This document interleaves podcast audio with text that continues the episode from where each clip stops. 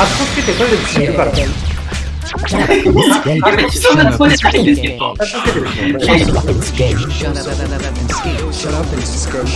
はい、やってまいりました。この時間、シャラパンステイエピソード 54! イェゲストをお呼びしてテーマを設けて、嘘か本当かわからないような話を繰り広げまくるこの番組、Shut Up & Skate なんですけども、本日のゲスト、本日のゲストというかね、もう今日は、 Shut Up & Skate 始まって以来の挑戦に挑んでおります。なんとゲストはリモート出演。えー、元 IKB 構成員、元プロスケーター、元祖スポットシーカー、トラベラー、霊大使、コラムニスト、そして今は、太郎の弟子イエーイいらっしゃいまお久しぶりです。せよ待ってましたよ、みんな。はい。そしてね、弟子が来るなら、ちょっとこの人もね、念願の出演を叶えてるという、えー、スケートボード雑学解説委員会。ヘイお久しぶりです。お願いします。弟子がまあね、ちょっと今日は、今、どこだ？長野新潟。新潟です。はい。ちょっともう、弟子って誰だよっていうみんなのツッコミは一回置いといて、弟子くんのね、そうでしょうね。はい。はい。えっ、と、東京で育って、東京でスケボーして、数々のビデオパートを残して、金沢に行き、移住し、そこから結婚して、今は新潟ですか新潟。はい。あの、越後湯沢っていう。え新潟でも多分、もうぐ群馬より東京に一番近い。関越トンネル出たところみたいな。お出たとこです。そうそうです、そうです。はい。トンネルの向こうは、弟子、はい。弟子状態のところですよね。あの、もう、あの、ほとぼとと暮らしてます。はい。何を、ユウはそこで何をしてるんですか？そうですね、今、きっかけは、その、あ、住み込みの仕事をしてて、はい。で、そこで、苗場プリンスホテル。うん。多分聞いたことあると思うんですけど、ありますよ。そこで働いて、冬の間が働いてた時があるんですけど、そこでお世話になった、あの、会社が、まあ今の会社なんですけど、そこから、あの、通年を通してうん。働かないかっていう、まあ、ありがたい言葉をいただいて、今、嫁と一緒に新潟で暮らしてます。弟子は何をしてるの？仕事。えーと、ホテルで働いてるわけでもなく、ウィンターえスポーツのえーと、自分の今、冬、冬で、まあ、これから、これから忙しくなるんですけど、はい。越後湯沢の、まあ、すごく有名なスキー場うん。うん。の中に、うん。えっ、と、まあ、今、勤めさせてもらってる会社の自社店があるんですよ、ショップが。ショップ、うん。あのーまあ、ウィンター、まあ、グローブだったり、ゴーグルだったり、うん。まあ、いろいろ取り揃えてる、そこのショップの一応、任されてるというか、責任者になってます。はい。憧れのショップスタッフ？えもしかして。昔弟子が憧れでたスタッフ、す。いやいや、そんなこと言いましたっけ？わかんないですけど。パーティーのインビテーション来るんじゃないのそれ。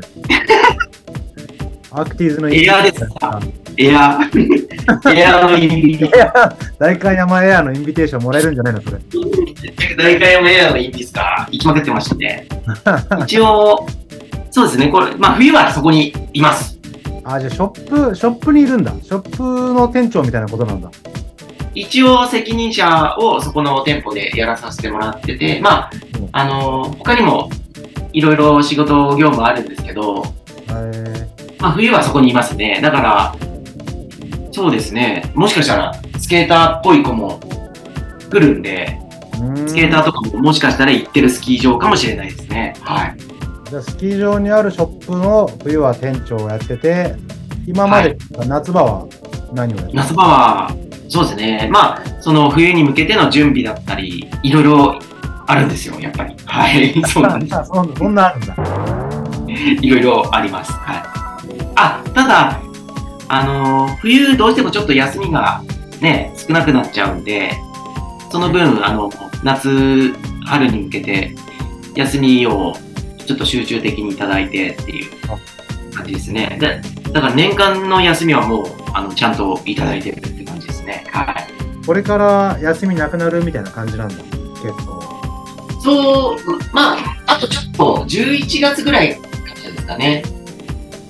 もう本当に休みなく仕事がもうかなり忙しくなるのはっていうのはそうですね。そこから僕の、リゾートリゾリゾート地のなんかいろんな管理してるってことだから、あれでしょ？だから外国人とかこっから偉い感じで来るんじゃない？インバウンドっていうか。あ、去年からすごい来ましたね。あのー、19年から、19年ぐらいかな、コロナになって、まあインバウンドすごい減ったんですけど、去年ぐらいからやっぱ戻ってきましたね。うん。今年はまあ、順調にいけば、もっと来るんじゃないですかね。おそらく。わからないですけどね。だって、いあれでしょなえ、苗場の方ってこと？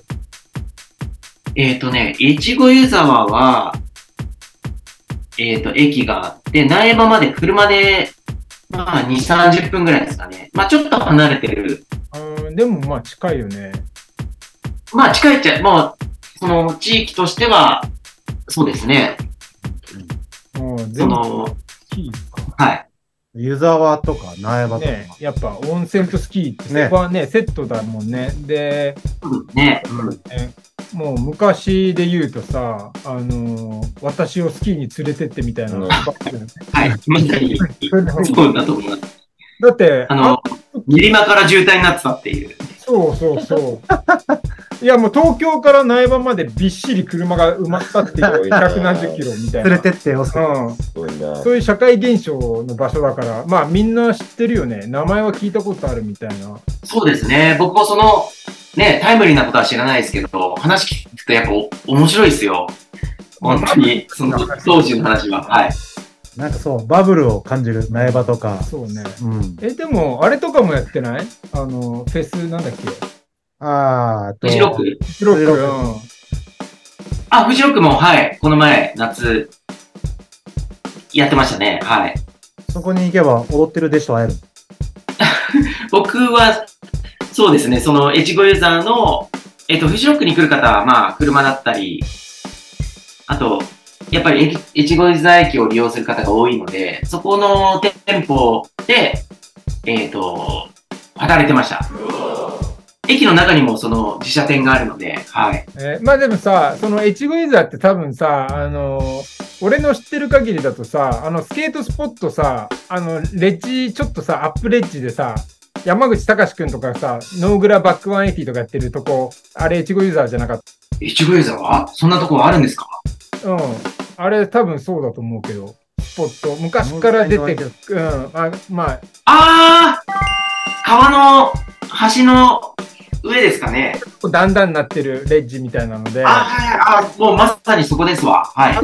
のクラシックスポットっていうか、すげえ有名だよね。昔からみんな行ってやってるっていうか。そこの近くに住んでまうんす。おそらく。はい。じゃあ、あれだ、主だ、主。しぶぶ僕は全然滑ってないんですけど、はい。え、あいここの下で、あの、釣り、釣りやってますわ。はい。多分知らない。ないけど、あの、エイジョーっていう若いスケーター、多分そこ出身だと思うよ。あの、越後ユーザーは。ああ、そうなんですか。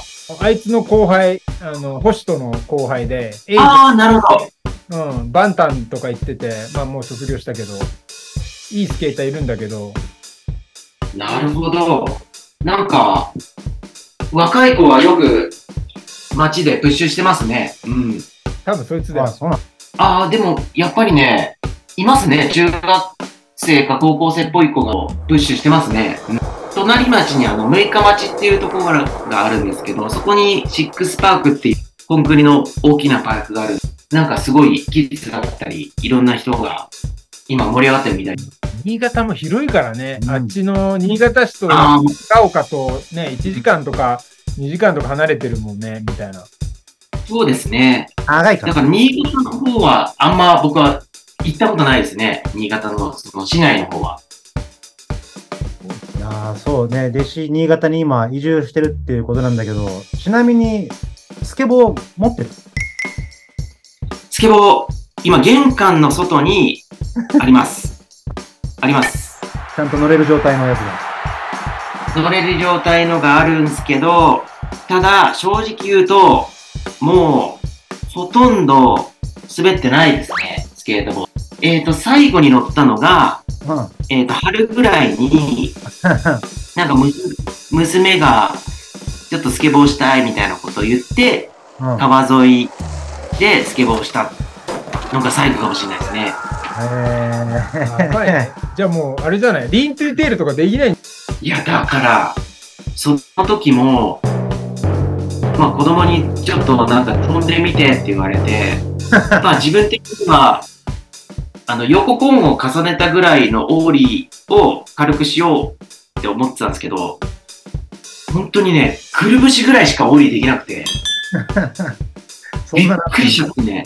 もうチャイニーズオーリーじゃん。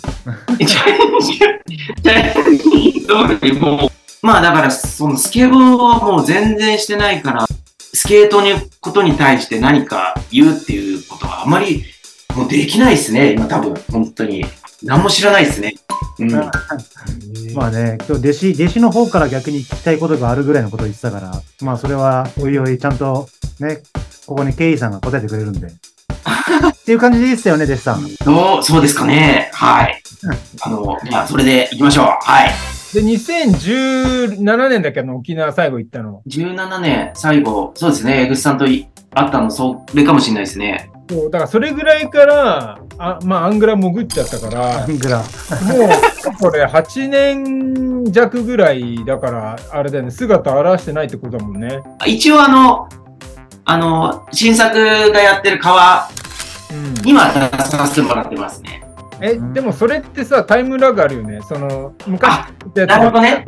ことだよね。はいはいはいはい。そのタイムリーの写真ではないですね。うん。でも、その、だからさ、この8年間ぐらいさ、あのやっぱりさ、弟子がいなくなって、まあ、いなくなってもさ、スケートコミュニティは続くし、世の中って動いてんだけど、でも、はいはい。全然やっぱおもろくないんだよね。あの、何かが足りないみたいなさ。俺、失ったものが。そう。だから、この8年間、最近、すごい俺だから違和感があってずっと考えてたのよ。なんか、スケ一ボー。そう。なんか、なんかが足りねえぞ。あ日本のスケートコミュニティ、まあなんか、江口さんが？いや、俺はすごい感じるんだよね。ああ、そうなんですね。はいはスケーターのレベルも上がってるしさ、いろんな人がさ、食えるようになってたりとかさ、まあ、スケートパーク増えたりとかさ、グラウンド増えたりとか、いろいろなんかこう展開はしてるんだけど、すごいスピードで、でもなんはいかこう、味気ないというか、なんかこう、ぽっかりあれなんですよ。なんか、足らないんだよ。ロストしてうん、何かをそう。ロストしてる。デシロスみたいになってて、多分、ないんですけど。はい。いやでもすごいそういうなんかスケートコミュニティに、まあ、不可欠だったんだなって改めて今いなくなって弟子の凄さをみんなまあみんなっていうかは、まあ、知ってる人は。そうそう。本当ですか？は多分感じてると思うんだからその辺をやっぱやっぱあのーやっぱりこう埋めなんつうの？あの引っ張り出すのが、まあ、うちらのちょっと仕事でもあったり責務でもある。この業界に携わるね裏方の仕事だからあのこれを機にやっぱいろいろカムバックしてほしいっていうか, うん、だからスケートモードなんてさ一回乗ったらさ自転車と一緒でさあのマッスルメモリーが覚えてるかまあ、らそれメモリーね。とりあえずスケボーしたら すぐ戻るっていうかだってガイマリアンドだってそうじゃん自分でな何年とかもさあのガッデムして消えててさ 戻ってきてさまあ必死こいてまああの打開のパートみたいな前出してたじゃん、出しましたね。だパート。ああいうのやっぱちょっとやりたいよねっていうかまあそのブランクを戻してビデオ映像でやっぱ見たいなっていうのはすごいあるねクッションとしてこうねそれがあるんだ まあね、本当だから、これね、弟子が登場する久々のメディアというか、そう、多分か、かつてはね、雑誌の表紙になったりとかするようなぐらいずっとメディアに出てた、ね、お方なんだよ。弟子は。大本くんね。いやー、そうですね。でももう本当、まあ、まあこういうの、もう、もうめちゃくちゃ緊張しますし、なんか、あの、ちょっと偏屈っていうか、目立ちたいですけど、目立ちたくないみたいな感じですね。けど、あの、スケートは全然してないんですけど、VHS は、本当に嘘じゃなくて毎日チェックしてるんですよ、僕。VHS だけはもう、毎日、まあ何回かチェックして、あ、世の中のスケ今のスケートボードってこんな感じなんだっていう、なんか、想像だけはしてますね。まあ、VHS を見てたら、なんとなく、そのスケート業界が自分の中でフィルターを通して解釈できるのかなと思ってはいますね。はい。最近弟子が見た、ちょっと気になるスケートトピックみたいななんかあるの？ブログの方ですね。あ、ランダムとか、ああいうコラム記あ事。のースケートショップの方たちのブログだったり。ああ、なるほど。はい僕はあれ、結構見てるんですよ。え。お店やってるからと、あと活字好きだからね。ああ、まあまあ、それ、それもそうかも。あ、エグスさんの、のコラム、なの、コラム、なんか、そのジャンルがわかんないですけど、エなんだ？グスさんの文章すごい好きなんで、僕は。はい。いい加減なこと書いてるんだけど。あの、ひなんつうんだろう。なんか、エグスさん独特のなんか、あの、ワードがあるじゃないですか。カッコの補あれが、すごい好きで。はい。カッコでこの。人ね、なんかネタ帳とか持ってんのかなと思いながら読んでますけどね。それやばいね。持ってたら。持ってんすか？そんな時間かけてない。もう大体パラってやっちゃうから、その結構、いろんなさ、書き手の人いるじゃん。あの、まあ、時間かけてやるとかさ、もう一回次の日見て、うんもう一回なんかやっぱ違うみたいなブラッシュアップ。してみたいな。俺の場合結構もうなんかパラってやっちゃうから、本当にあれなんだよね。サクッと終わらしても、早く手から、自分の手から離したいみたいな性格だから、パラってやっちゃって終わりみたいな。ただ、え、じゃあ 10, 10分とか15分ぐらいで終わるってことですか？いや、そういう時もある。10分はさすがに早いけど、割と早い。俺がた割と早い。あのドゥルルってやっちゃって、もう後で見返さないみたいな。などおかしくなっちゃうじゃん、また。どんどん。わ、やっぱこうしよう、ああしようみたいなさ。なんか編集しだすと映像とかもそうじゃん。余計なこと、そいけるから。う、えらいことになるから、もう大体ファーストインスピレーションがもう正解と思って、あやってるけどあ、、なるほど。一応なんか、そうだね。なんだろうな。まあ、あれも結構さ、は結構なスパンで回ってくるから、ネタね。結構めっちゃ絞り出さなきゃいけないから大変なんだけど、だからなんだっけあいつ、きなこさんとか、毎週なんか考えて、要注意。いや、要要すごいですごいと思うし、しかもあの人はさ、まさにその時間かけるタイプの人じゃん。5、6時間多分かかるって言ってましたよ。うんだから、なんか。うん。やっぱり、申し訳ないのもあるし、ね、なんか、まあ、よくやってるし、まあ、いい着眼点してるし、常になんかネタ集めしてんだろうな、みたいな。それで、あれなんじゃない？仕事中もそういうのを考えてるから、ミスばっかする。そういうことだい。や、あのスパンで書くじゃん。あんだけかけるってすごいですよね、本当に。ああの人すごいよ、本当リスペクトだよ。うん。弟子も結構時間かけそうだよね。書いたのを見直して、ああ、今、その、ヒルンで、うんその、コラムやらせてもらってるんですけど、時間、そうですね、締め切りがないと僕できないですね、多分。まあ、一生な直してるというか、そうですね。で、で、でも書き出したらパッと行くっすけど、それまでがめちゃくちゃ時間かかるっすね。あ時間かかるっていうか、それまで動かないって感じですね、多分。それ、弟子はなんかまあ結構スポットシーカーとしてすごい有名な感じだったんだけど、その、どこどこのあのスポットで何のトリックみたいな超明確に書くの。あー、えっ、とね、トリックまでは書かない、書いてたかな。えっ、と、僕の場合は、まあ、まあ写真とビデオですね、多分。その、撮影って言ったら写真とビデオですよね。ああ、もう写真とビデオと分け分けてるというか、ここでは写真撮りたいとか？あーあー、そっか。今もそうか。今も写真とビ、あ、今は携帯で撮るんですか？ちょっと、もう浦島太郎なんてよくわかんないですけど。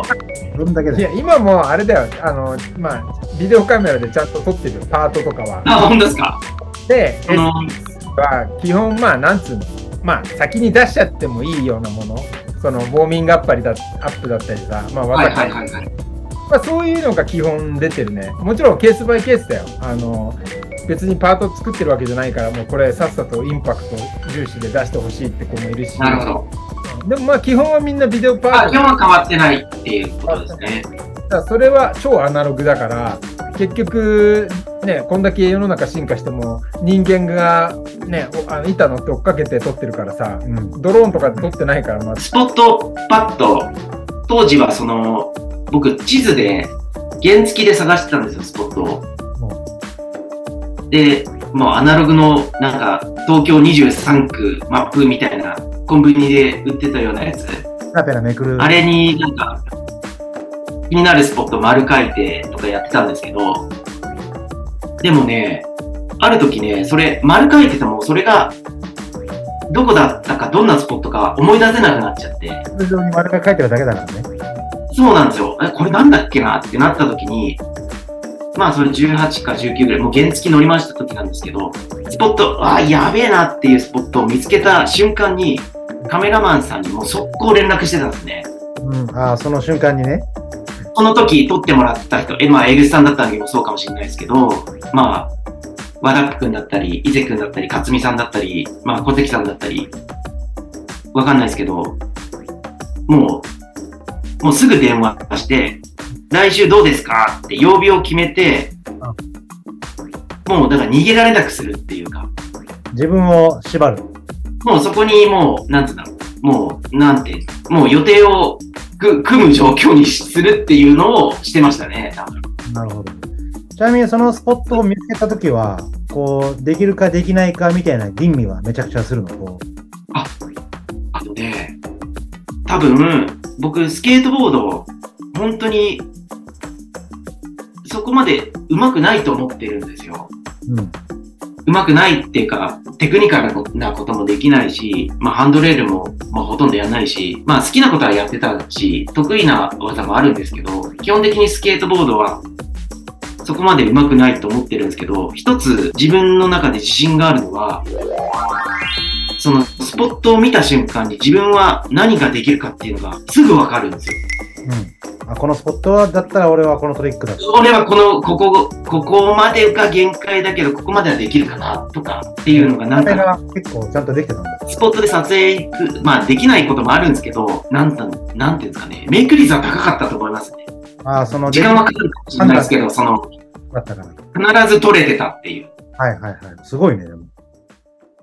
っていうのはもしかしたらあるかもしれないですね。なんか、例えば5段のステアがあるとするじゃないですか。うんで、その自分ができるスポットに対してどれができるかっていう見極めって多分すごい大事うん。だと思うんですよ。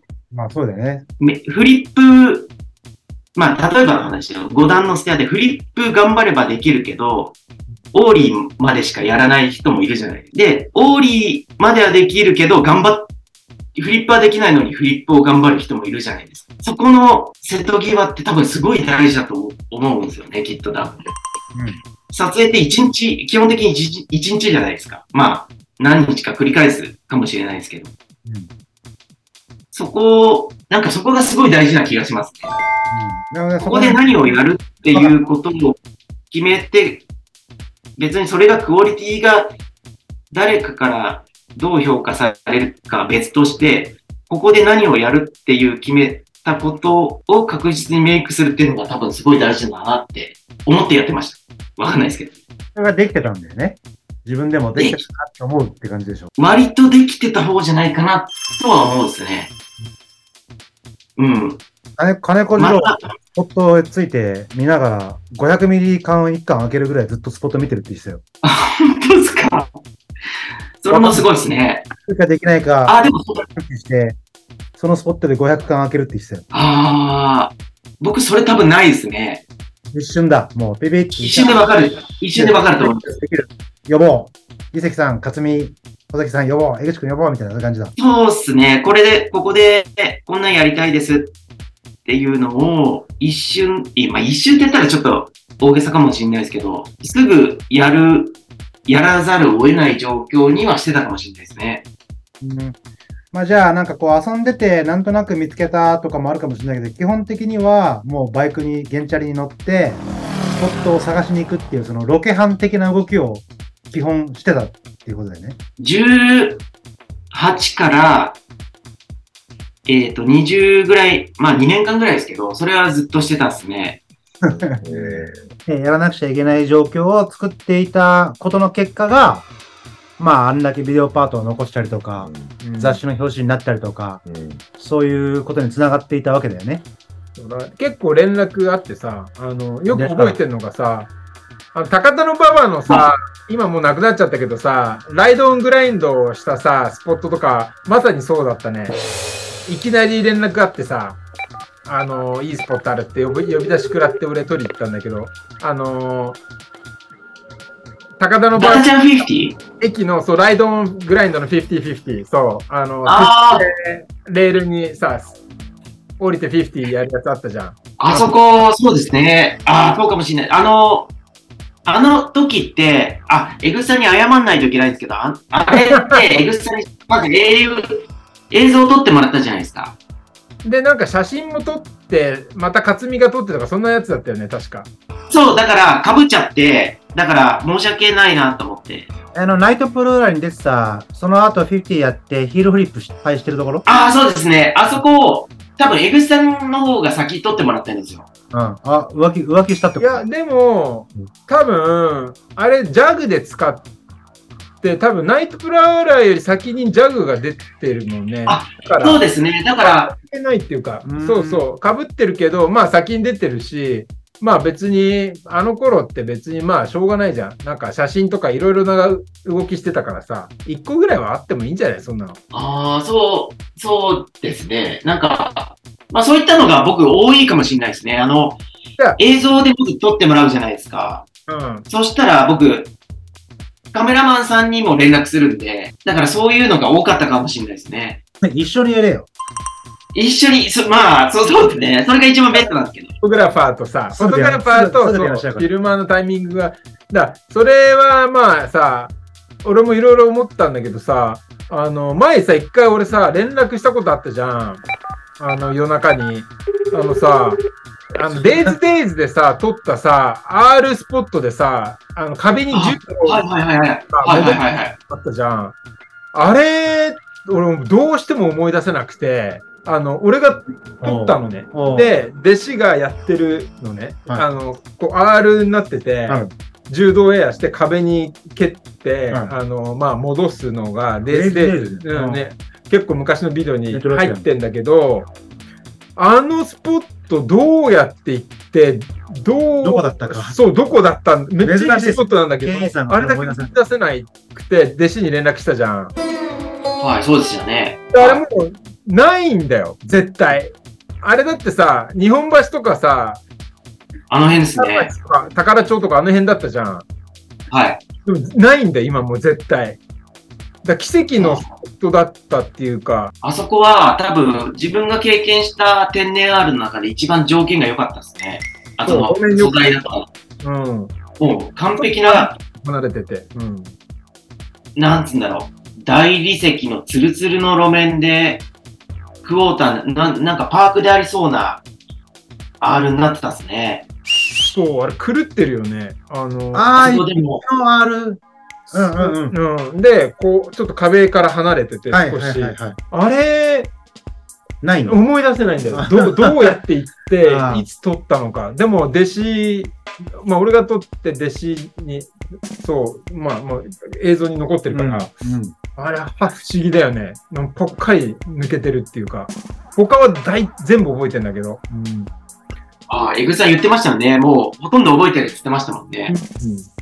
そう、いろんなとこ行ったけど、あれだけ覚えてなくて。で、場所をもう一回今あったらやばいよねって言ってもう当然ないんだけどっていう。幻のスポットだね。あんなのなくなっちゃうんですね、あの感じのうん。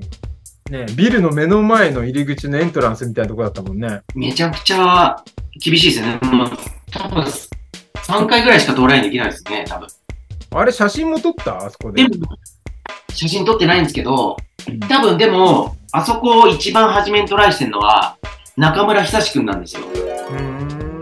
久志くんが、おそらく R からフィーブルで抜けてるんですよ。うーん。何でやってんだろうね。見たいね。なごめんなさい、記憶が間違ってたら申し訳ないですけど、多分、久志くんが初めてやったスポットじゃないですかね、おそらく。うん。ねあれ、それ見たいね。でも、久しがやってたってことは多分、雪久が撮ってるってことだもんね。かもしれないですね。TP の昔の古いビデオ見たら、ああるかもしれないですね。うん、なんだっけ？アシストディレクションだっけ？もうえ違ったっけ？あれ？あ、わかんない。スケートアーカイブ。アーカイブは結構新しいじゃん。まあアーカイブ、スナップトゥのー前、チャレで、アシストディレクション、なんちゃれみたいな。うんだよね。一番最初の方とかうん見たら出てるかもね。そうですね。多分、久志くんに聞いたらわかるかもしれないですね、詳しい場所は。たでも、宝町らへんだと思いますよ。だよね。なんかそのうる覚えなんだよね。まああの頃さ、スマホなかったからさ、俺らも一回行ってもうたどり着けないですねあったじゃん、いっぱい。うんうん、もう複雑すぎてみたいな。うんまあね。まあまあ、いや、うんそう、あれはそう、どうしても思い出せなくて、まあまあ、そのスポット、シーカー、よくぞ見つけてくれました、いいスポッえっ、ケンチャリで見てたそこは、え、そこなんでしょうね。うん現チャリで見つけたんですかね。でも、久しくんが先やってたっていうのは分かってたんで、あの、自分の初めだとは思ってなかったですね、多分。うん今、例えば東京とかってスポットって、新しくできるスポットは多分あると思うんですけど、昔ながらでこんなとこあったんだっていうのって生まれるんですか？ト。あるよ、それは。あのあるんですかね？いや、まあ少ないけど、あの、逆に、そういう方を俺は掘ってる。なんか新しいビルの新しいスポットよりも、なんか、埋もれてるなんかクラシックなものを、なんか掘り起こす方がおもろいね。あの、なんか汚いビルとか好きで、なんかこう全部森ビルみたいなさ、綺麗なビルって、なあんまり好きじゃない絵面的に。なんか、俺的にはやっぱさ、昭和のなんか副産物みたいな、あの雑居ビルとかが好きで、まあ、どんどん取り壊されちゃってんだけど、まあ、耐震構造がどうこうとかさ、まあまあ、地震多いからしょうがないんだけど、だから残念だよね。なんか全部もうなんかこう、タイルっていうかさ、ね、なんか鉄筋な感じ感じするけど、うん、まあ、でもまだ絶対埋もれてるよ。埋もれてないわけないっていうか、まあなかなやっぱかありますか？いや結構掘ってるけど、まあ大変だよ、なかなか。だから最近自分の中でハマってんのが、よ、よくわかんない区の、あの、よくわかんない。いや、要は俺の生活圏じゃないさ、あ板橋とかさ、赤羽とかは、北区とかさ、来たりとかね。はい。生活圏じゃないエリアをアホみたいに掘ってる。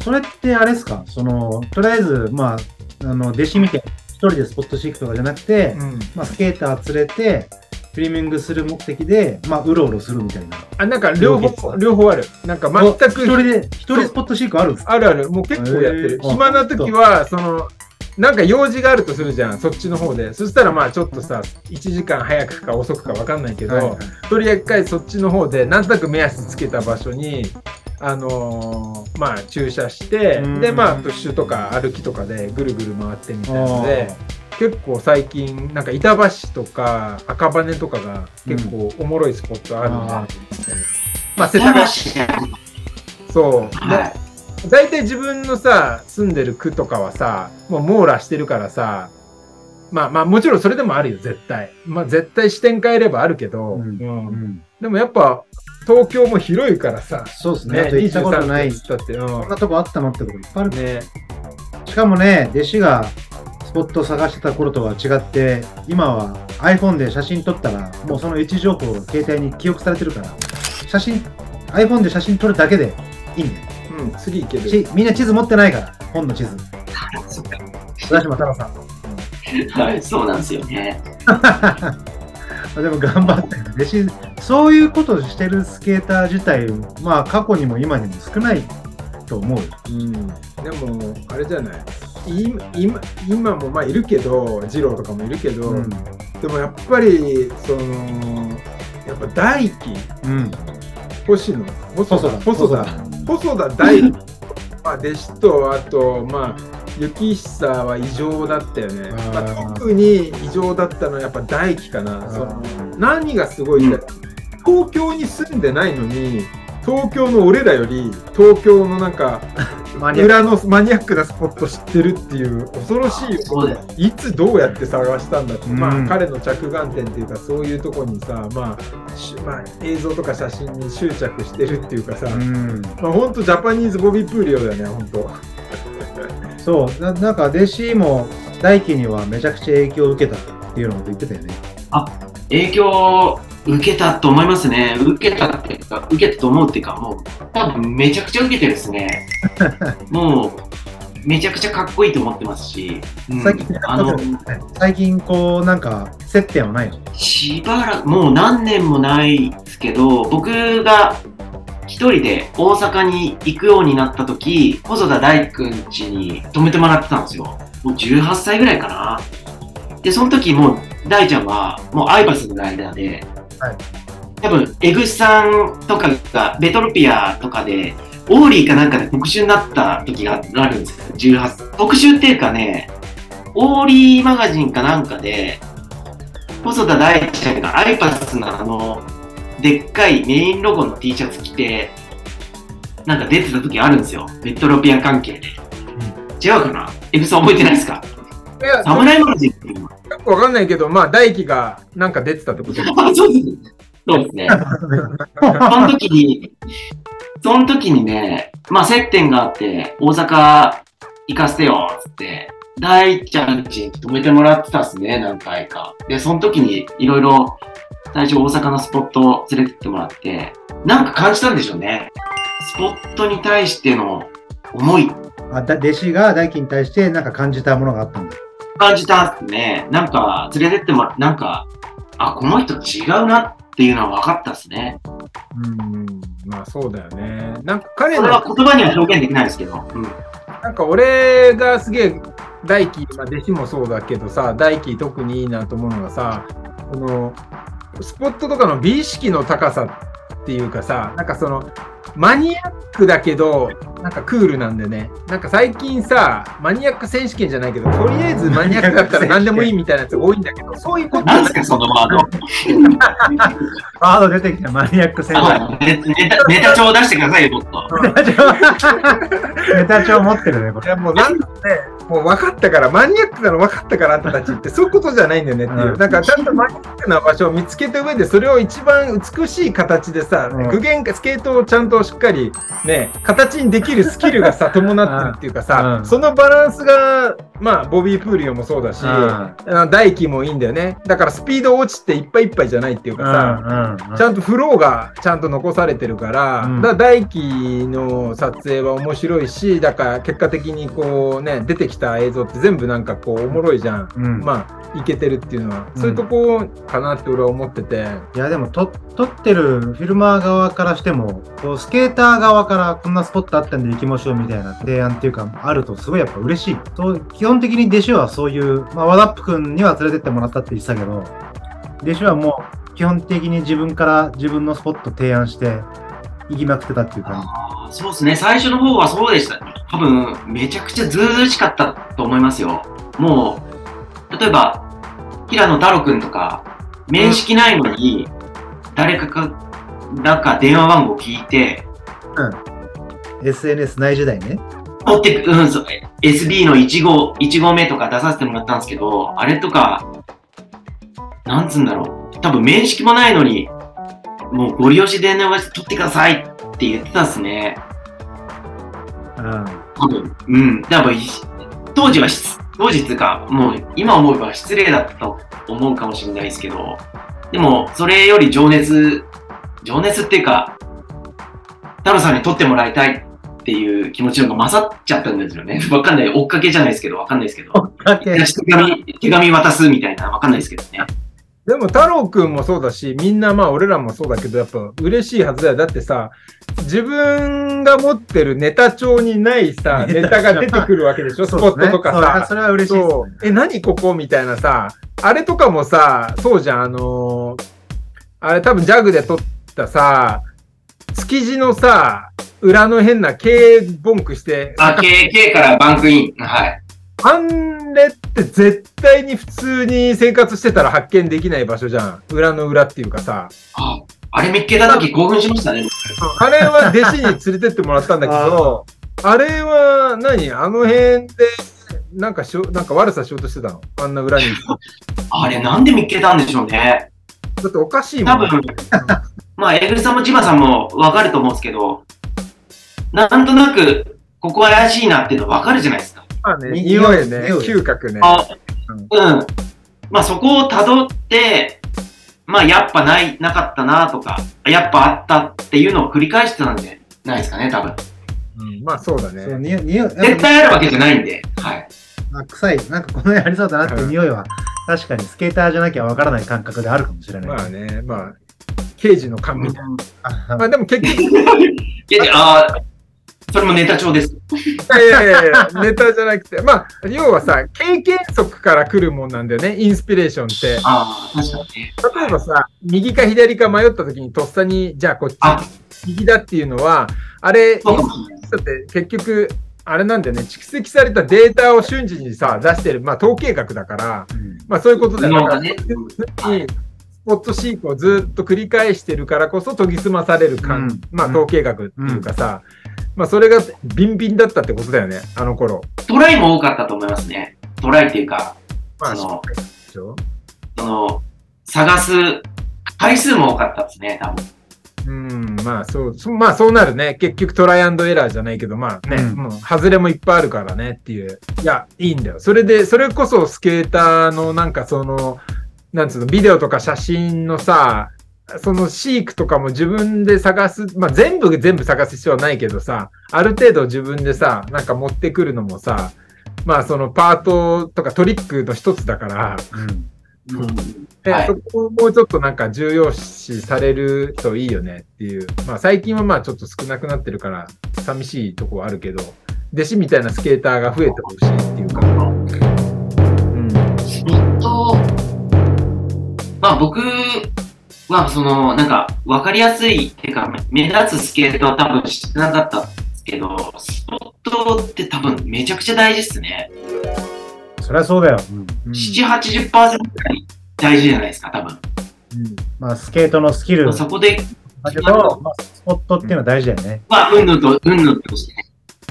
まあ、まあ、そのスキルが80%、90%の人もいるかもしれないですけど、僕のスケートは多分80%ぐらいスポットが重要でしなつもりでいましたね、多分。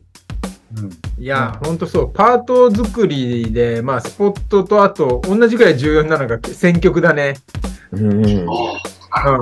選曲失敗するともうなんか全てが狂うみたいな。うんなんだこのパート超すげえかあのスケートはいけてんのにどうした？このあ曲合ってないぞみたいなまあその大きなお世話かもしれないけどまあ思う時は多々あるよね見ててみたいな。まあ逆に曲に助けられてんだこのパートみたいな。そっちもね。ある。あそれもあるかもしれないですよね。やっぱやっぱそこが曲に負けてない絵があってのことだけどね。やっぱそれが大前提だけど、やっぱね、うん。超かっこいいメソッドマンの曲でさ、しょぼいスケート出てきたら怒られるからね、うん。みたいな。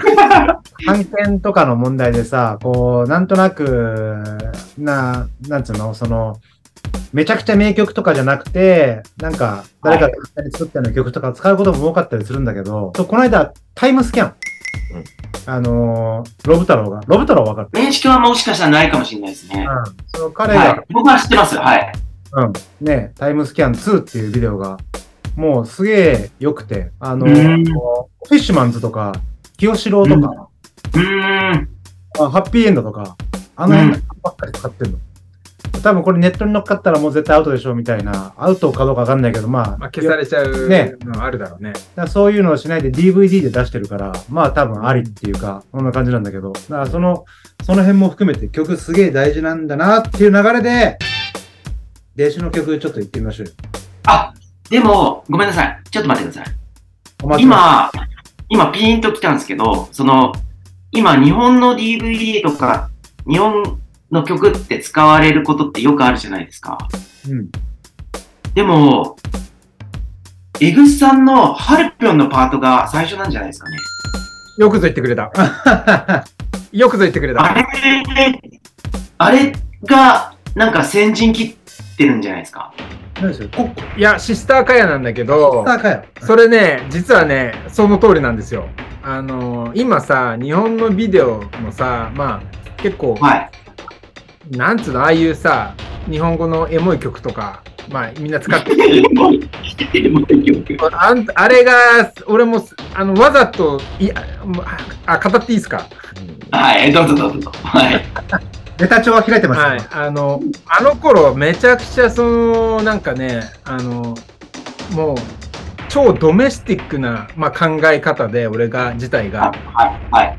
アメリカのスケートボードとか全然かっこいいけどかっこよくねえみたいな風に思ってた人で、はいで、全然日本の方がかっこいいんじゃない本当はっていうのを、あの、まあ、もちろんいろんなかっこよさがあるから、ただその若いからそういう気持ちだったってことね。にまあ20代前半とかだからさ。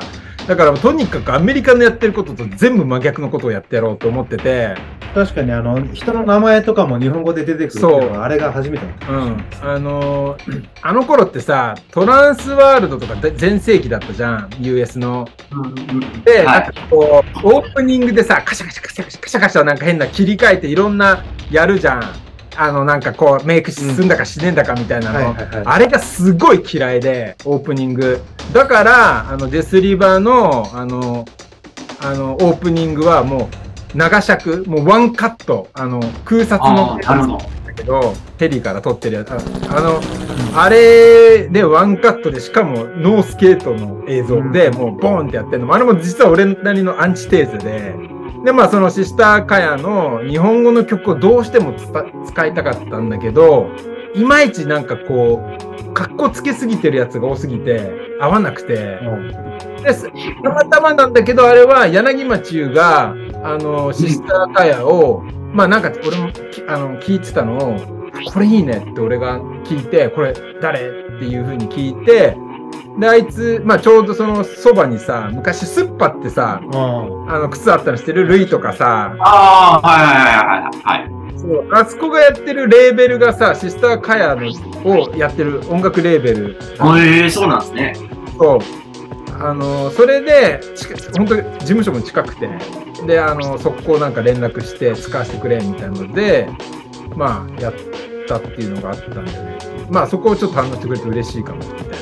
そう。結構その、反骨精神丸出しだったから。アメリカなんか、なんか僕、今日、まあこういう場を設けさせてもらって、まあいろいろ考えたんですけど、エグスさんってすごい早い段階でもうシーンを作ってたなって思うんですね。メトロピアだったり、クイーンズ、浅野もやってたじゃないですか。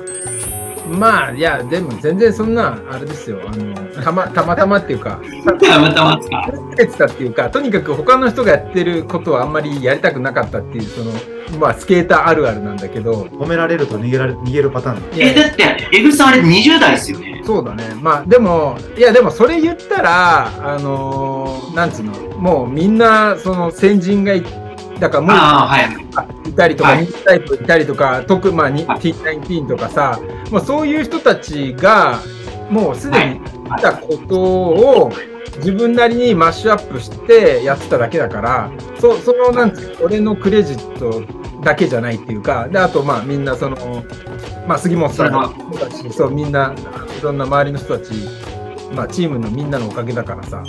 ただ、まあ、ちょっと、その、あれだよね。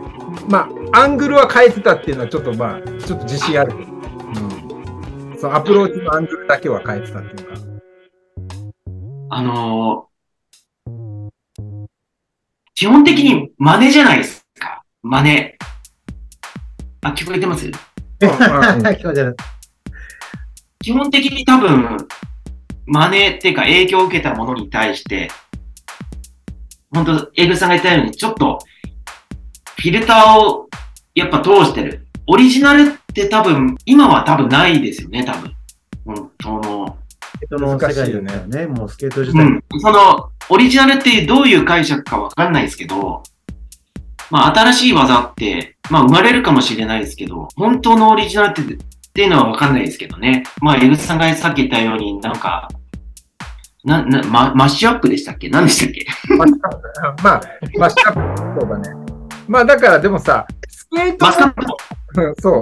で、ネタ帳の話あれ、様式美なんだよ。スケートボードって様式美だから、その、新しいものを、全く新しいものを生み出すって、まあ、ほぼほぼ、まあ、難しいわけよ。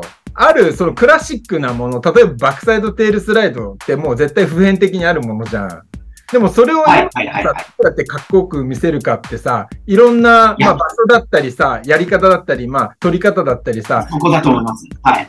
ここをどうさ、自分の頭、ま、みんな知恵を使ってやるかが、一番面白いところで、なんかその、はいなんか日本人の、なんかすごいなんか木をてらったことするのがすげえ目立つっていうか、なんか、はいはいはい。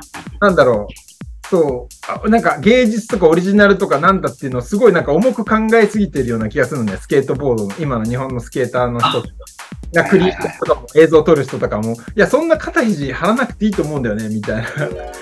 なんか、まあ、俺はそう思ってるっていうか、うん。まあ、オリジナル逃げにはなってほしくないっていうかさオ、リジナルに。そう。あのーなんだろう、オリジナルっていうか、見せ方のオリジナルは多分これからも生まれると思うんですよね。なんか、見せ方。例えばパートでも、エグさんが言ったように、もう本当にシンプルな技のみで構成されてるパートの方がもしかしたら目立つ可能性はあるんですよね。おそらく。そうね。わかんないですけどね。あそれがかっこよかったのも一番かっこいいじゃん、だって。そそうですね。だからそれがスケートの面白いとこって何でもいいけど、かっこよ、悪かったら、まあ、ダメかもしれないですけど、まあ、かっこよければいいみたい、ななんかよくわかんないですけどね。まあ、そこに数値化とかはないからさ、この数字以上だったらこれはかっこいいとかっていう、その、かっこよさ、かっこ悪さの数値化っていうのは難しいけど、そこは感覚で大体みんな統一されてるじゃん。でもなんか、そうです。マちゃんとかはさ、絶対、まあ、キックフリップとかプッシュとかしてるだけでもかっこいい。うんうんうんうん。スピードが速いみたいな、そういう数値化はできるかもしれないけど、なんか、そのシンプルでかっこいいみたいのが、やっぱ一番かっこいいっていうのは底辺にあると思うよ。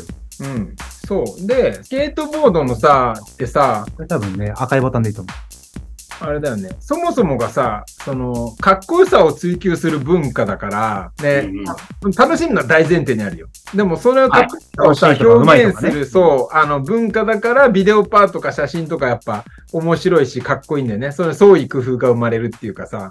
いやー、でも、やっぱ、世界最高の文化だね、これは。もう、これ以上面白い文化はないよね。まあ、これはそう断言う。してるっていうか。うん、そう、スケート、だって俺とかさ、もうさ、ジョン・イゲイにさ、こいつはスケートナチスだって言われたからね。なんかスケートのことばっかグイグイ言いやがってみたいな。で、大滝さんに言ってたの大滝さんから聞いたんだけど、嬉しかったけど。いや、ナチスって全然、そう、良くないんだけど、その、そう、あの、歴史とか考える表現。的にまあまあ、それぐらいまあなんかっていうのは、なんか言言ってたんだけど、えまあまあでもそう、でもさ、俺たちがそれ肯定しないとさ、子供っていうか若い子たちもさ、不安になんない、うん。要はさ、大人たちがさ、スケートボード最高だよ、超最高ってやっぱ言い切ってほしいって俺は思うっていうか、なんかね、俺たちが例えば10代、20代の時にさ、30代、40代の人がさ、うわーとか、いやいやいや、スケートなんかやめた方がいいよとか言ってたらさ、ふざけんなこいつってなるじゃん、みたいな。そうだねなんか最高だよそこは今胸を張って俺は言いたいね、みたいな。っていうか実際楽しいし、みたいな。そうですね。そう。はい、どうぞ。ちょっと一旦ブレイクで曲入れましょうよ。いつも、そうです。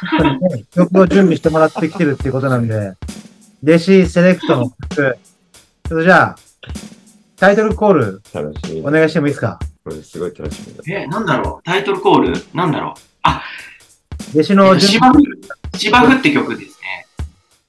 はいはいはい。えじゃあ、言ってもいいですか？はい。ハルカリの芝生。ヒート。ああ、僕ね、この曲20代後半ぐらいの時すごい聴いてた曲で、江口さんになんか、曲ちょっと教えてよって言われて、パッと思いついた曲です。へえー。はい。なんか割ともう、7、8年前に活動停止してるような感じだよね。あ、そうなんですね。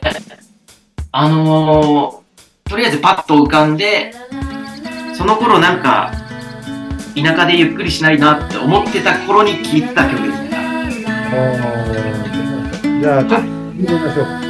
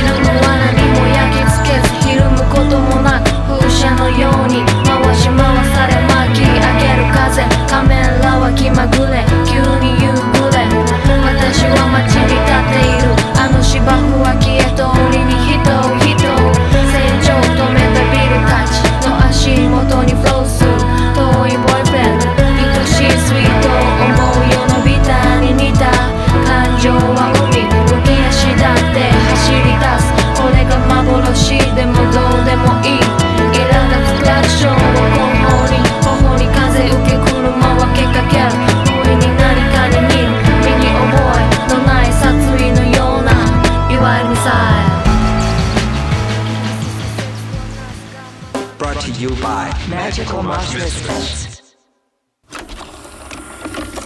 これはじゃあ、弟子が東京に疲れていた頃に聴いていた曲ってこと？ああ、疲れ、うん、でもそうかもしれないですね。なんか、都会から離れたいって思った時期が多分あったっすね。なんかあれだよね、その、47都道府県全部で、ね、何かしら1個残すみたいな、はいはいはい、それの前それの頭の中で構想してた時期ですね多分。ん26歳歳ぐらいですかね多分、ん、スポット飼育が行き過ぎてもう北海道から沖縄まで全部スポット見つけてやりたいみたいなところに至ったっていう感じ？きっかけは多分、えーと、とその時読んでた本旅行記とかすごい読んでたんですよ。旅行記。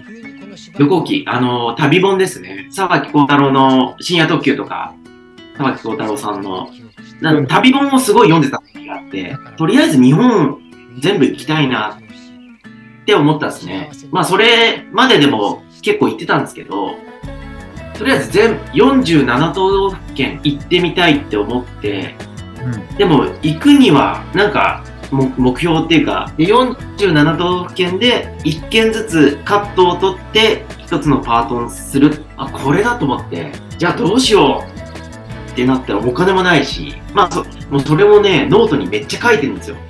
当時のノートみたいな。超よく書いてるけど。これなくノートに書いてある。そう47都道府県でパートを取るっていうのをもう書きまくってた時期があってその頃に聞いたさっきの曲ですね。なるほど。うん。あの、ストロベリーチップスとか超好きっすね。二人か。そうそう。なんかいいよね、あの二人。ああ、でもフィッシュマンズとかも、その、都会から出たいなって思ってた時に、フィッシュマンズとかすごい聴いてたっすね。ツアー？はいはいはいはい。僕はね、多分弟子と初めてツアーしたのは、信夫さんと勝美と行った熱海ツアーだね。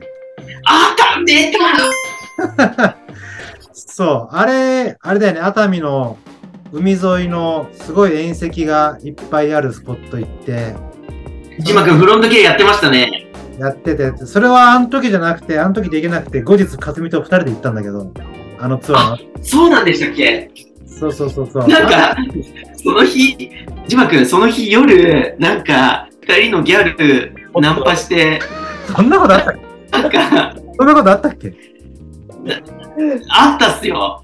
いやいや、それよりもじゃそれで、なんか、あ、な長野県それよりも、手を繋いでたら話にしましょうわかりま。した。はい。はい。私のさ、ほら、ID に書いてあったじゃん。長野県で、ケイさん、あの、女子高生と手を繋いで河原歩いてたっていう。ポッポッポッいや、覚えてる弟子。長野にさ、いや、覚えてもない。いや、いろんなツアーさ、知っても行ったじゃん、俺ら。はいはいはい。でも多分、あのツアーのその、最結末までは多分もう言わん、言えないじゃん。あの、結末？結末？お結末ありましたっけ？ああ、はいはいはい。まあだから、そうそう、それはいいんだけどさ、まあ楽しかったねっていう。楽しかったって。あ、で、でも、僕も覚えてますし、江口さんも覚えてますし、あと、M いさんもいますし。でもツアーはさ、やっぱりあの、まあ全部一期一会だから、ね、やっぱその、はいはいはい。会う人たちとのさ、絡みはさ、大事だよね。そうですやねっ。ぱそれ大切にしてるんだけど、まま、毎回じゃないよ。全部のツアーじゃないけど、まあそういうさ、ハッピーになる あ、そうですね。よく江口さん言ってますよね。異文化交流って。異文化交流。で、異文化交流は、なぜか俺、弟子といるときに結構確率高いんだよね。もうそうですか。なんだ、なんだろう。はいはいはい。呼び寄せんじゃない？そうそう。まあ、あの、沖縄とかもそうだしさ、なんか、弟子がいろいろ化学反応起きんだよ。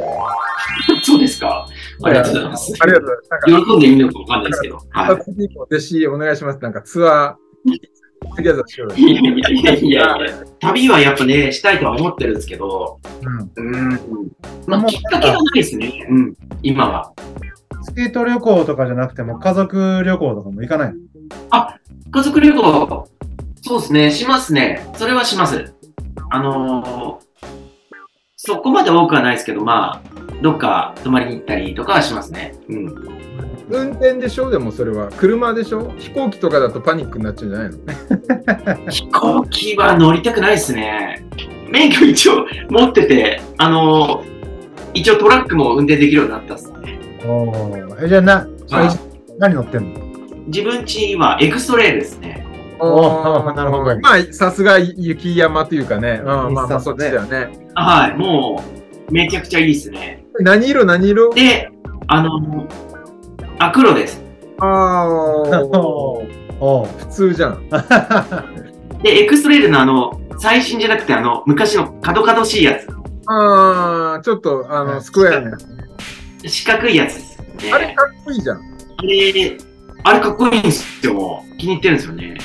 うん。しかも、掘れないからね、日そう、産じゃ邪険に扱っても、みたいな、ああいうココマーシャルの売り出し方だったよね。スノーボードのなんかこう、水に濡れたもんとか、サーフィンのあれ、バンバーンとか入れて、あそうかもしれないですね。車の執着っていうのはあんまないですけど、でも、イメージない。一つ乗りたいのがあるですね。おデリボーイ。あー、はいはいはいはい。モッサデリボーイ、宮内くんとかも乗ってたんじゃないかな。出て、今、バシに譲ったから、バシが乗ってるね。あのバシバーガーチャンピオンあ、本当ですか。デリボーイは乗ってみたいですね。でも、昔そのスケートでツアーしてた時とかっていうのは、基本的にはあんまり運転とかしてないでしょ？してないですね。あの、免許は持ってたんですけど、もうペーパードライバーだったんで、だから和田さんとかうん。ツアー連れてってもらっても、なんとなくもう僕は運転しませんみたいな時期になってたんで、そうだから、和田さんとかっていう流れで言うと、勝美と和田さんと丸山慎太郎で組んでたチーム日曜日ですよね。あー、めちゃくちゃいろいろ辛い言ってたっすね。めちゃくちゃ。うんツアー人生の始まりみたいなとこじゃないんだよ。あ、でもそうかもしれないですね。あの、10代の頃から、まあさっき言った細田大輝くんちの大阪行ったりとかはしてたんですけど、本当に分かりやすく言う旅っていうのは、和田さんと出会ってからですかね。和田くんですね。和田くんがもうめちゃくちゃ連れてってくれたんで、印象に残ってるツアー。それね、その質問聞かれると思って考えたんですけど、え、でも江口さん分かりますか？俺、一番って言えなくないですか？うんでもね、いや、何個かあるけど、あまあ、弟子さ、前さ、四国にさ、あの、ハブチンとかとさ、あの、ハブ号、昔のあのちっちゃいさ、黒い、ハブ号でさ、12時間くらい運転して、大輝とかと行ったのいたっけ？いましたよ、高知で、高知ですよね。あ、なんか、そうそう、香川とか行った時あの、だからあの、ボールの天然 R 行ったじゃないうん、ですか。そうそうそう。あエグさんに今日、去年連絡あったやつ。そうそうそう、あり地獄、あり地獄。あのツアー。うん。あれ、行ったよね。ああ、そうだよね。行きましたね。あれは、俺、まあ、いろんなツアー行ったけど、弟子と行ったツアーは、あの、まあ、長野のさ、あの、カオスツアーと、その四国はすげえ覚えてるかな、みたいな。まあ、なんか、なんとなくだけど。うん。アメリカも行ったもんね。そうっすね。あの、僕ね、エグさんとアメリカ行ったじゃないですか。松尾弘くんと、うん。あ、そうさんと。で、僕ね、その時ね、僕もう、エグさんに謝りたいんですけど、謝りたいこといっぱいある。僕なんか、ないんだけ？ど。いわゆるアメリカのコテージみたいなの泊まったと思うんですけど、うん。うん。僕、なんか知んないですけど、咳が止まんなくなって、ハウスで、江口さんと、江口さんと隣の部屋だったんですけど、もう寝てる間ずっと僕咳してて、で、江口さん多分そういうの苦手じゃないですか。いやいや、俺、気づいてなかったよ、それ。あ、本当ですか？うんあ、じゃあよかった。うん。まあそんなこともあって。俺今まで気にしてるとかやばいよ。いやいやいや、大丈夫。あの、モーテルだよね。そうそう。モーテルの、そうそうそうそう。そこで気にしてるっていうか、人生の中でいろんな旅を思い返すじゃないですか。で、その、エグさんとの旅も、アメリカの旅を思い出すんですけど、ああ、エグさん大丈夫かなって思うん。ですよね。いや、いやいや、違う違う。あれは多分、いや、俺も神経質な方だけど、アメリカとかまでは、あの、別に広いじゃん、部屋が。アメリカのモーテルって。だから、そのベッドもさ、広くてさ、遠いし、だアパホテルみたいなセルフとかで隣誰かいるの嫌だよ。うん、みんなそうでしょ、それ。咳してるからね。そうそうそう。でもあんだけさ、広いモーテルだったら、アメリカは気になんないよ、全然。しかもさ、あそこ安モーテルだったからさ、多分、ハウスダストとかだよ、絶対。いや、一番やばいのは、歯ぎしりがやばい人。あ胸とかハブチンとかあ、るんですか？歯ぎしりやばかったね。俺の記憶だと。いろんな人とまあ、ルームシェアするで、今までツアーとかで。はい。歯ぎしりがすごかったの、あの二人かな。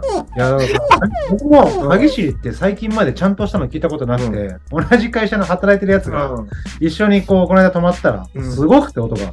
怖いよね。うん起きてる時にその音出せないじゃないですか。うんやろうと思っても出せないじゃないですか。うん寝てる時って脳みそのリミッターみたいなのが解除されちゃってて、もう起きてる時だったら、これ以上強い力でいったらっていうリミッターがこうか、セーブかかるらしいんですよ。寝てる時にかかんないから、結構ありえない力でバリバリバリバリいって、なんか、カリカリカリカリカリカリカリって音するじゃん。うん歯ぎしりって。初めて聞いたよ。怖いんですよ。怖い、うるさいや、そうだい。ね。いびきとかより全然あの問題。そうだ。そうなんだ。人間の力ってさ、ほんとそういう生理的な力ってめっちゃすごくてさ、くしゃみってさ、すごい何トンっていうさ、負荷がかかるらしくて、さアクションっつってさ、絶対目つぶるじゃん。あれ目つぶんないと目ん玉飛び出すらしいよ。それぐらいの負荷がかかってるらしくて。い本当や、ほんと、俺も調べたんだよ。そう。俺明日、くしゃみするとき目開けたままくしゃみしいやますよ。、それね、不可能なんだ。よ俺もやろうとしたんだけど、できないんだよ。そう、それぐらいだから、防衛本能でし目目が閉まるっていうか、まぶたがマ。ジっすか？不可能なんですか？それ。だって、あばらとか普通に折れるじゃん。あれ、あの、くしゃみでさ、ひび入ってるそうそう、痛い痛いっす、ね。そう前折れるっていうか、そう折れてる時に、くしゃみする。そうだから、本当？人間のそのポテンシャルってすごいんだよね。だから催眠術とかかけたら本当になんかチンパンジーみたいな握力出すんじゃない？人人間も。なんか300キロとかさ。そうですね。それはあると思います。あの、催眠術、そう。ちょっと勉強してた時あるんで、はい。それはあると思いますよ。だから、ね、まあ、その、だからね、じゅなんか70%ぐらいさ、その潜在能力が眠ってるみたいな話よくあるじゃん。その、はいはいはいはい。絶対そうだろうね。それをだからさ、引きだ、なんかのドラッグとかさ、まあ、さ催眠療法とか引き出せたらさ、うん。ね、みんなもそう、歯ぎしりはその一個うん、その一個であんだけの音をさ、だって出せない。出せないもんね。すごいよね、だって。びっくりしたもん。最初俺ちょっとでも、初めて歯ぎしり聞いたときに、小学校の友達かなんかが、そういうサッピンって言うんだけど、そいつが来てて、俺なんか死ぬのかと思って、そいつが。聞いたことないから、歯ぎしり。なんて僕も最近分かった。ホラーっすよ。うん、あれだ、マウスピースとかほんとつけた方がいいよね。大丈夫？そういうの。火事場の、まあ、火事場のバカ力みたいなとこは、あれですね、多分。まあ、それだようかまあ、じゃあ、最悪のツアーは逆に。もう場所最悪。場所でも経験でもいいし、なんかやらかしたでもいいし、失敗談の方がまあ、まあ旅っていうかさ、うん。うんまあ、うん。基本なんか失敗の方が多いじゃん。うん。ありますね。もう、はいー旅で、僕めちゃくちゃ運が良くて、トラブルが起きないんですよね。本当に。おういいことばっか。なんかわかんないですけど。な、うん、スケートじゃなくてってこと？スケートのトラブルじゃなくて、スケートのトラブルもないですね。だから大怪我も、ツアー中に大怪我もしたことないですしパクられたこともないかな。あ、一回、47都道府県のツアーの時に、佐賀、佐賀県で、車の中で僕ちょっともう疲労困憊で寝てたんですよ。うん車の中で。で、外に靴を置いてたんですね。車の外に。そしたら、警察がバンバンバンって来て、大丈夫かみたいな感じになって、なんかランタン自殺と間違えられたんですよね。これぐらいじゃないですか？中毒みたいな。練炭じゃないの？あ、ラランタンじゃないか、レンタンか。ランタンは？ランタン。そう、レンタン自殺と、もう、警察がバンバンバンバンバンって来て、大丈夫かみたいな感じになって、それ、思い出せばあるんですかね。まあ嫌な思いは多分めっちゃしてると思いますけど、でも思い出せないぐらいだから、基本やっぱメイク率高いんじゃない、いい意味でのそのツアーのさ、あのー。めちゃくちゃ、え、もう、もう超最悪だっていうことですか？まあ、パッと出ないってことはないってことだよね。あただ一つ言えるのは、あの BP で、悟りツアーで中国に行ったんですよ。移動時間が半端なくて、それ言ってたね、あの、バスチケット高い10そうですね時間ぐらいは止められたってやつでしょ？もう、それはちょっと辛かったかもしれないですけど、そのツアー自体がすごい良かったんで、だから、楽しい記憶に書き換わってるって感じですかね。あれ？うん瞬間的に瞬間的な辛さは多分それがめちゃくちゃ辛かったですね。もう、マジで帰りてーみたいな感じにはなってたと思いますね。まあ、じゅまあ、あれじゃないです。あれだよね。あの、飯田周平とかいいたやつ、それ。ああ、周平くんと、ゆきちゃんと、まあ日本からは僕とゆきちゃんと飯田周平。うんで、現地でケニー・リードとファブリジオ・サントス。ブラジリアン。そう。だからす、すごい、すごいツアーだ、すごいツアーっていうか、もう当時、ケニー・リードってもう旅の先駆者みたいになってた時期なんですよ。ワールドワイドの、もう地球規模で動いてた時時期ですね、ケニー・リードが。スタティックが終わっ、スタティック？そうですね。うん。だから、うわーってなったんですけど、もう、もう移動時間が半端ないっていう感じですね。もうそれしか覚えてないですね。え、なんでスポットの移動がそんな、何かかんの？何なの ?10 時間先に何があんのっていう。そこになんえっか、とね、なぜかっていうと、多分なんですけど、当時のアテンドしてくれてる、まあ中国の当時の悟りの代理店の人なんですかね。ルーシャっていう人なんですけど、で、バス乗ってて、なんか、バスっていうか、まあ、用意してくれた、まあ、リムジンバス、あなんていうの、バスよりちっちゃい、ハイエースのちょっとでかいようなやつあるじゃないですか。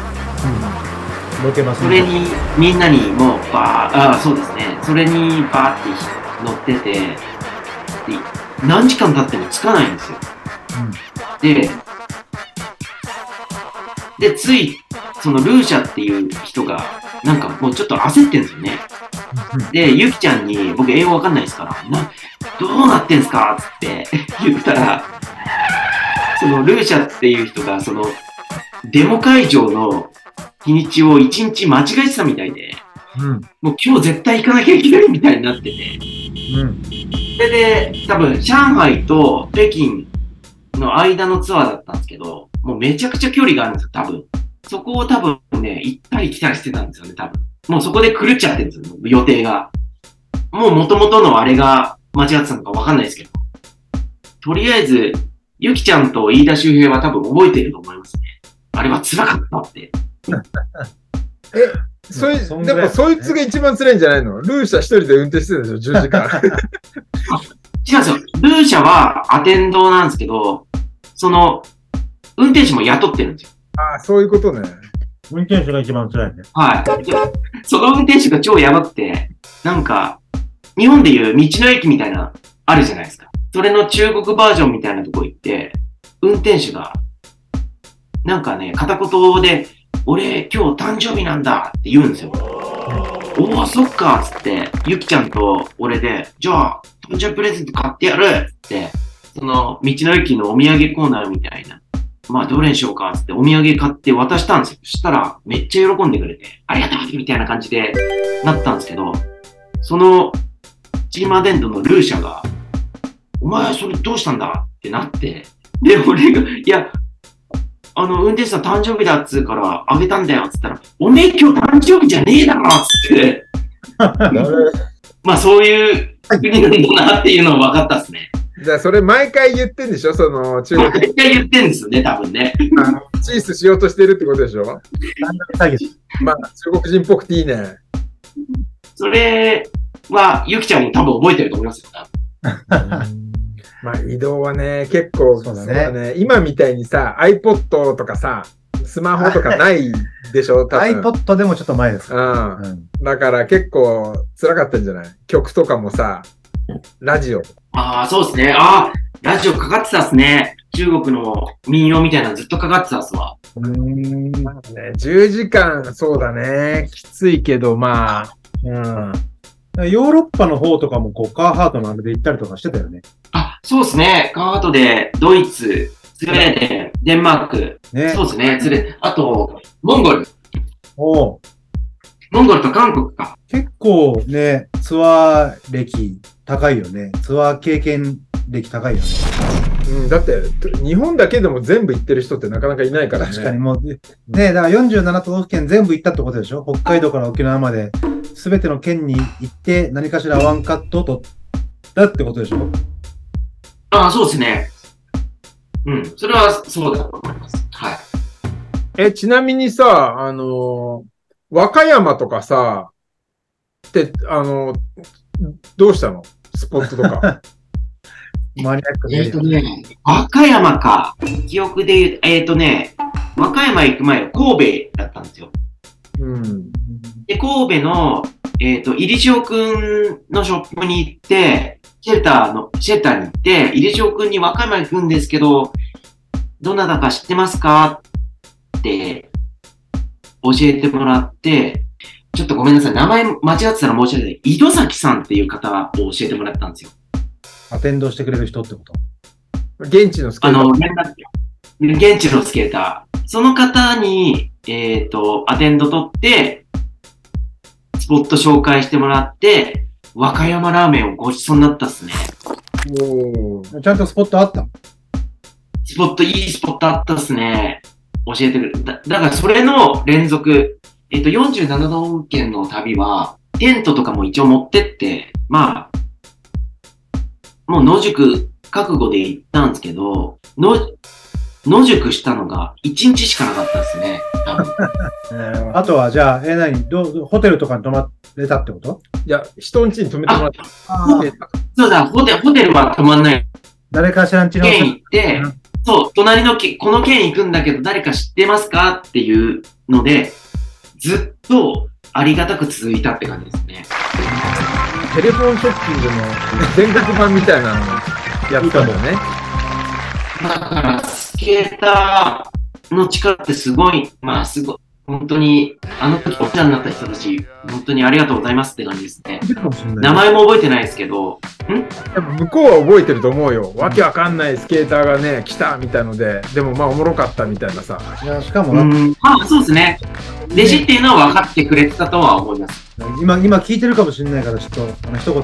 そうだね。ああ、本当にありがとうございます。あの 無茶ぶり。正直言うと、多分名前とか全然覚えてないんですよ。顔は覚えてるんですけど、来てくれた人とかね。本当にありがとうございましたって、まあでも、スケーターすごいですよ、本当に。そのツアー助けてくれます。47都道府県ツアーって、一発でやったっていうか、何回かにこう分けたりした感じなの？あの、もう、えっ、ー、とね、北海道と沖縄だけ先に行ってるんですよ。あ北海道と沖縄だけ、まあ2週間ぐらいのツアー行って、そっから本州ですね。本州は一気に行きました。ーそこはもう一個一個の流れで行ったんだ。もう、一個の流れで行きましたね。3ヶ月くらいかかったのかな。ええー、やったね。え、それやった、ね。それは、その動画どこで見れるの？あ、ええっ、と、あの、ジャーニーっていう長岡仁が作ったビデオですねあ。川の、川の発足前ぐらいのやつだよね。あ、そうです。ジャーニーっていうビデオのパートがあるんで、そこに47都道府県で撮ったパートなんですけど、多分トータルで70カットぐらいあるんですね、そのパート。あそれ見たいね。それさ、なんか VHS でオンラインで開けたい、開けさせてもらいたいね。なんか聞いてみてよ。結構前だよね、だってその DVD。そうですね。あと、ウッドブレインがジャケえっ、ットと、曲は、あ、そうです。で、曲は、えっ、と、OPSB さんが作ってくれてます。うん、ポンポンチくん。ユウやっちゃいなって。や それも今一番問題です。うん。やっちゃいなよ、もう。オンラインで。うん。ちょっと違う。発音ちょっと違うけど。んなるほどね。いや、それちょっと、あの聞いて江口さん、ジャーニー見てくれてないですか？いや、俺見た記憶ない、見たいんだよ。あのー、そう。これ、これ、この旅の話の、そのメインのパートですよ、そうだね。いや、だから、この話を聞いた上で見るっていう、すげえ贅沢っていうかさ、まあ、俺もさ、結構まあ、いろん、広島とかこないで行ったんだけどさ、広島でさ、はあの、なんか橋桁の横ぐらいにさ、こう、岩のれ、こう、R みたいなとこでなんかやった、やったでしょ、弟子。あの、広島。はいはいはい。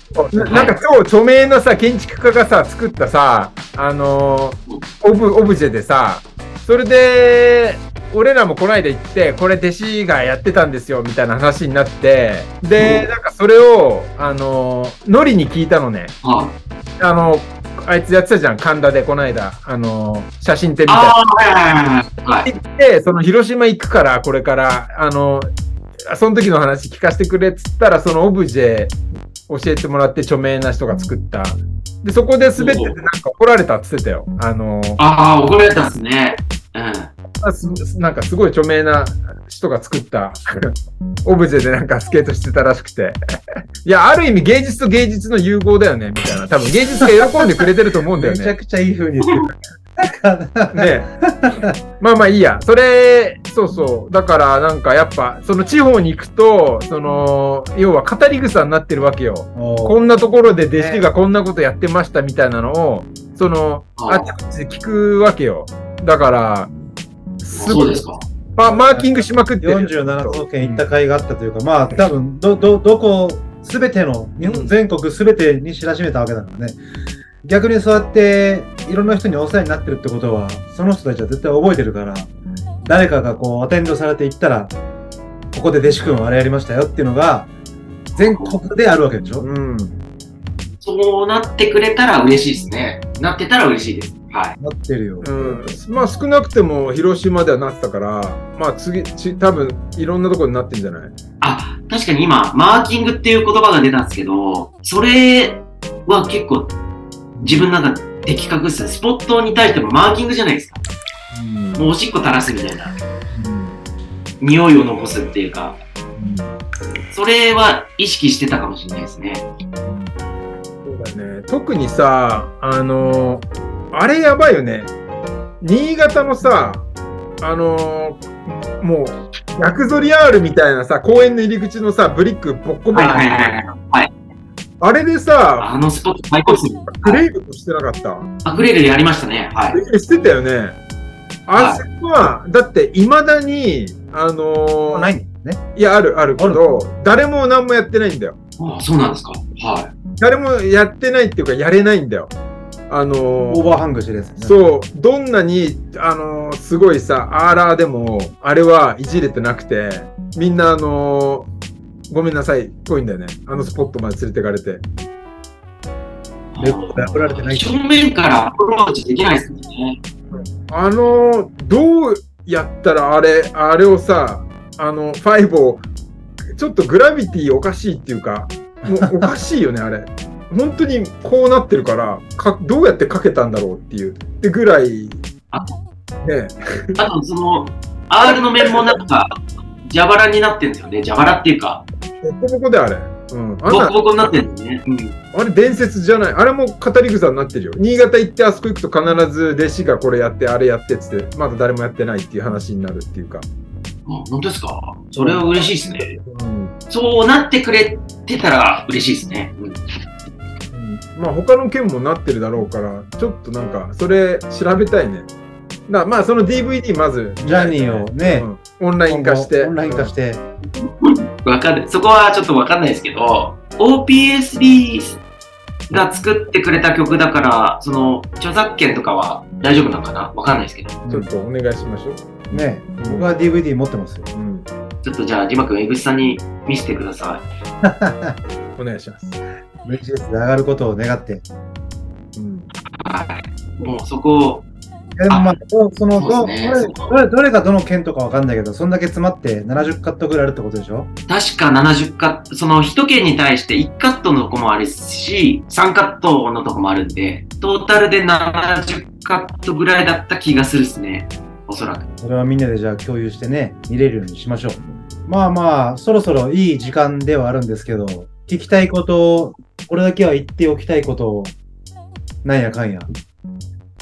ああ、そうですね。あと、そうですね。まあ、伝えたいこと、あのーまあ、東京だったり、まあ、金沢だったり、うんまあ、全国の人たちにお世話になってるんで、ただそれを、まあ、頭では思ってるんですけど、ね、僕も、なんか、SNS で繋がってたりしないんで、うん。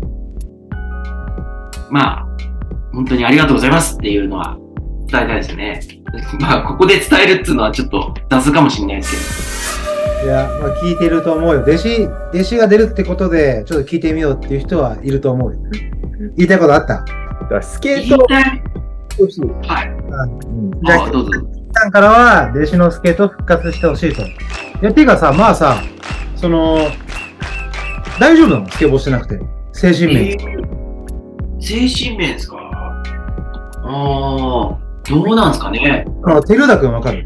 あ、はいはい大戦の。はいはい。はい。まあ、五国寺で本屋さんやってんだけど、一昨日ぐらい、5年ぶりぐらいにスケボーをしたって言って、今マンチーズパークあるからさ、そうは4、5年ぶりぐらいに、あはい。板貸してあげるからスケボーしなよって言って、やったら、あの人そもそもさ、こち亀の本田くんみたいなさ、あの、バイク乗ると人変わっちゃうみたいな、スケボー乗る感じの人だからさ、もう乗ってめっちゃ変わってて、来週からなんか毎週来んじゃねえかなみたいなぐらいになってて、やっぱなんかこう、忘れていた人生のパズルのピースをはめ込んだみたいな状態になってたよなるほど。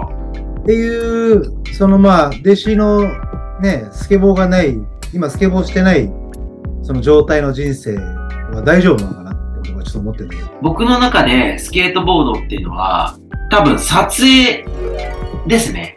えっ、ー、とね、あの、もちろんミニランプでみんなでワイワイやるとか、池袋で酒飲みながら、わー、楽しい思い出いっぱいあるんですけど、途中から自分のスケートボードって多分撮影に切り替わってですね、撮影イコールスケートボードっていうことになってて、撮影、まあ写真だったり、映像だったり、それが今の地元でうん。うん。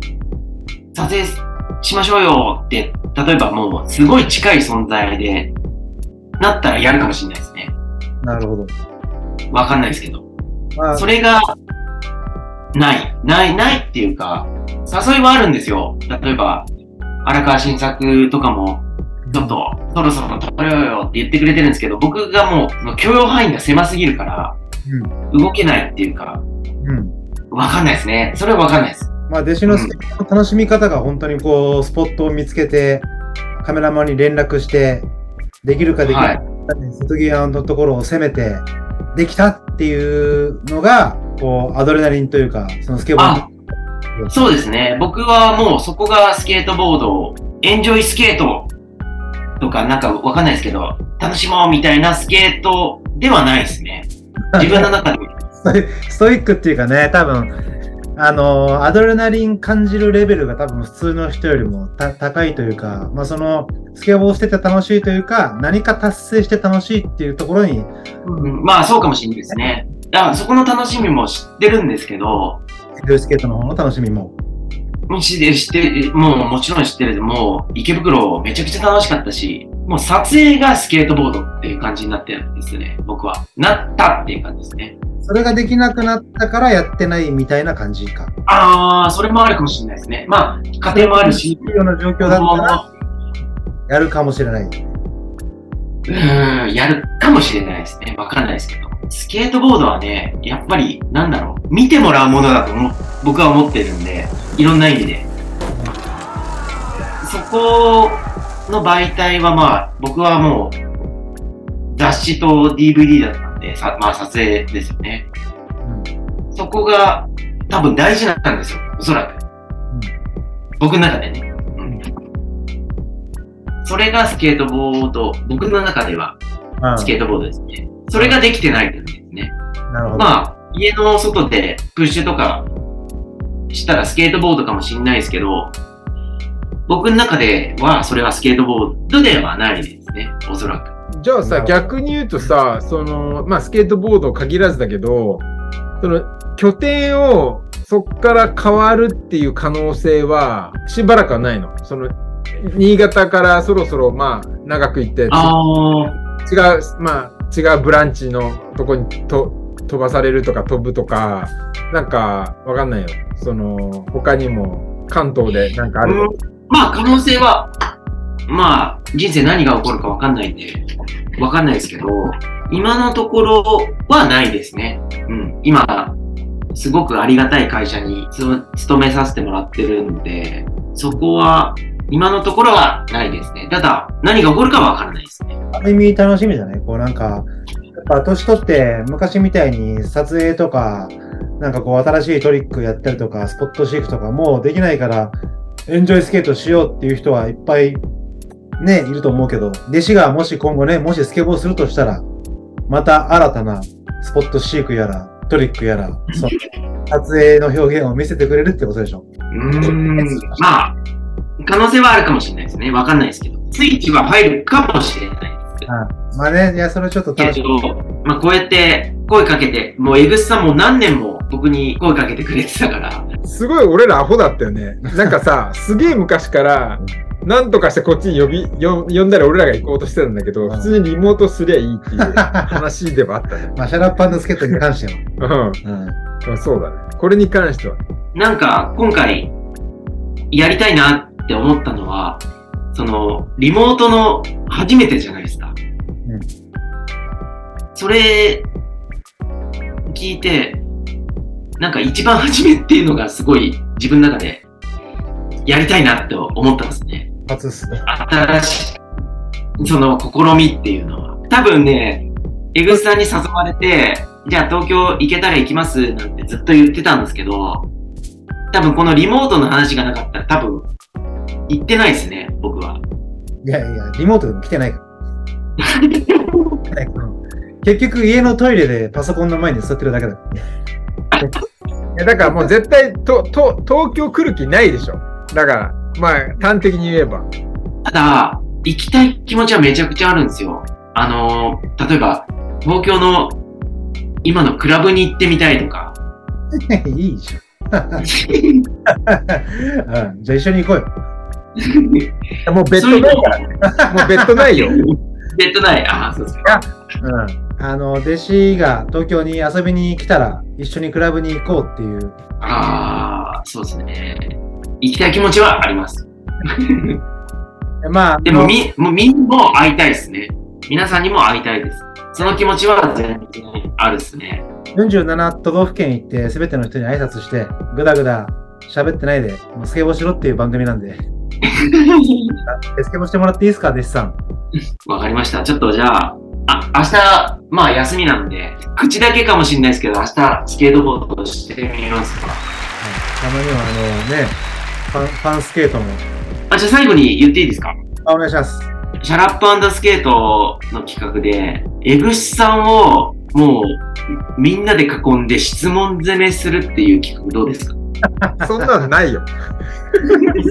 いやそれは それは弟子がリアルで来た時だね。あうんが実現するのは。あ。俺それ参加したいんですけど、しかも、なんか5、6人とかじゃなくて、もう、もう4、50人で囲むみたいな。ボコボコ。もうボコボコにするみたいな。やめて。それやばいな。それもうやばい。もう普段から風当たり強いんだから。もうそれだったら俺東京行くっすよ。それ実現したら東京行きます。それが実現いやしたやろうら来ないってもう大変やばいね。いや絶対来ないよ。ああそれでも来ないはずだよ。まあ本当だらだら喋ってないでスケボーしろっていう話なんですけども、シャラッパスケートエピソード54。本日のゲスト、あの、低空飛行中のケイさん。そして、新潟県の自宅のトイレからリモート参戦中の弟子。ありがとうございました。ありがとうございました。ありがとうございます。じゃあ次弟子が東京に来るときは、ケイさんを40人でボコボコにするっていう企画でお願いします。そうですね。もう50人ぐらいでもう行っちゃいましょう。あとコラムもちょっと久しぶりに書いた方がいいんじゃない？多い弟子ね。ねし、まあそれを僕もはい皆さんお願いしますよ。そうでも締め切りを決めてもらえないとちょっと僕動かないんで。じゃあ10月中、10月中。はいお願いします。はい、ありがとうございました。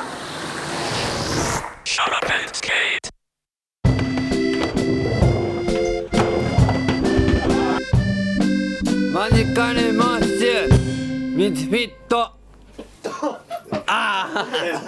なんで水にピットって言った